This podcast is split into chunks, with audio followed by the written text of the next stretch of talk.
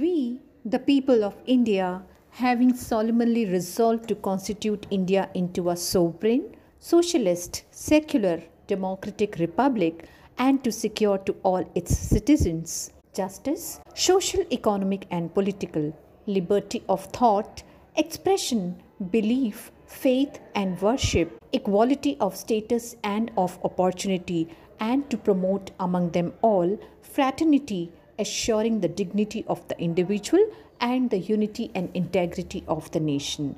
In our Constituent Assembly, this 26th day of November 1949, do hereby adopt, enact, and give to ourselves this Constitution. The Constitution of India, like many other democratic constitutions, is preceded by the preamble. The preamble is not a law nor even part of the Constitution. It is a sort of introduction to the Constitution and helps to understand the mind of the Constitution framers and the purpose for which they had made several provisions in the Constitution. Though the preamble is not a legal part of the Constitution, yet in spirit it is binding upon the present and future governments of the country. Whenever there is some confusion regarding the interpretation of a clause of the Constitution, the text of the preamble helps clarify the point. The preamble expresses a great deal of meaning in a few words.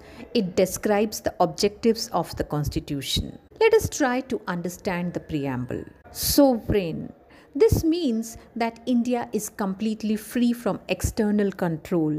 No outside power can interfere in her internal administration or tell how to conduct her foreign policy. Socialist. This term was introduced by the 42nd Amendment Act 1976 with the aim of promoting socialism. Socialism in India means an equal and fair distribution of the nation's wealth among all sections of people in the country. By giving equal opportunity to all, it aims to bridge the gap between the rich and poor. The poor must be uplifted and should not get poorer. Democratic. The people of India elect the rulers of the country and the latter are responsible to the people.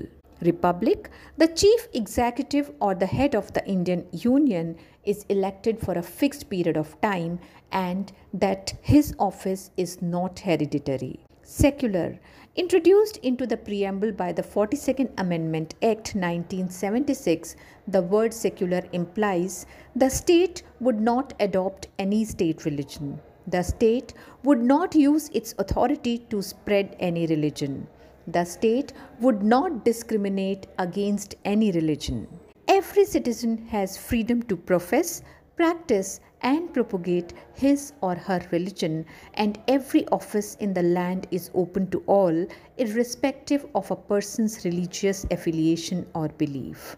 Justice. It aims to remove all differences which result from inequalities of wealth and opportunity, race, caste, and belief. Liberty.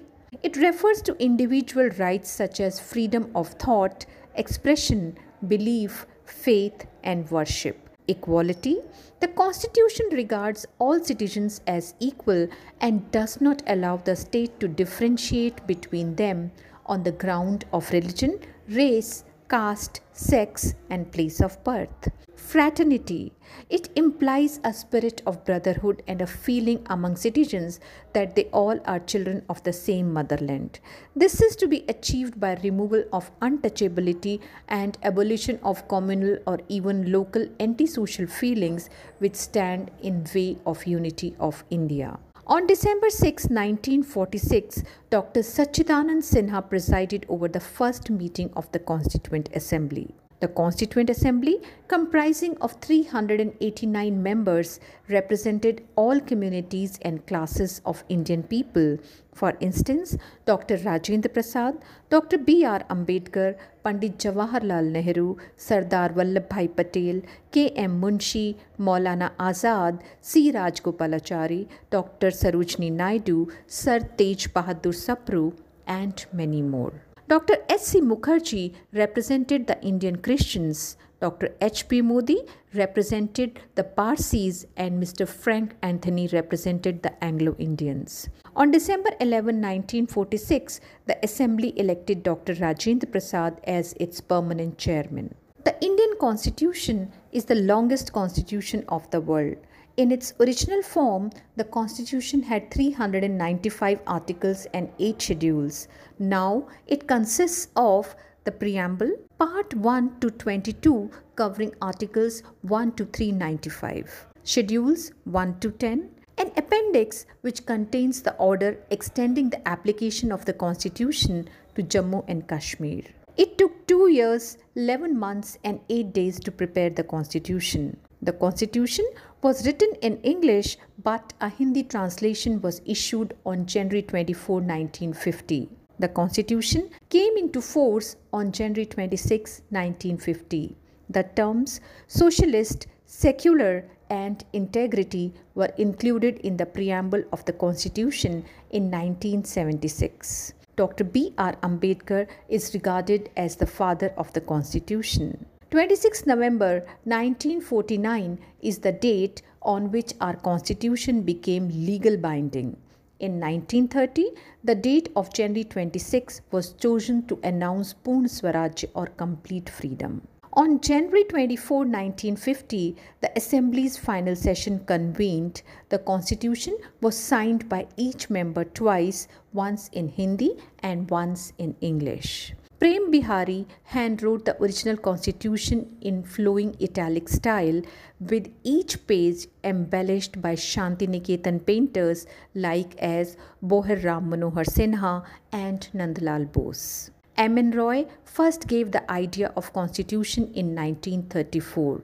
When India became a republic on January 26, 1950, the Indian emblem was chosen. On December 13, 1946, the then Prime Minister Jawaharlal Nehru introduced the Objectives Resolution, which was later adopted as the preamble on January 22, 1947. At the Central Library of the Parliament, three exclusive copies of the Indian Constitution are kept in special helium filled cases that are 22 inches long and 16 inches broad. The Indian Constitution is known as a bag of borrowings since it incorporates laws from the constitutions of numerous other countries, including the United States, the Soviet Union, the United Kingdom, France, and others. Before being fully finalized, as many as 2000 amendments were made to the draft of the Constitution. If you want to know anything about Indian history, please leave it in the comment box so that I can come back with it. If you have liked the video, please like, share and subscribe. Thank you.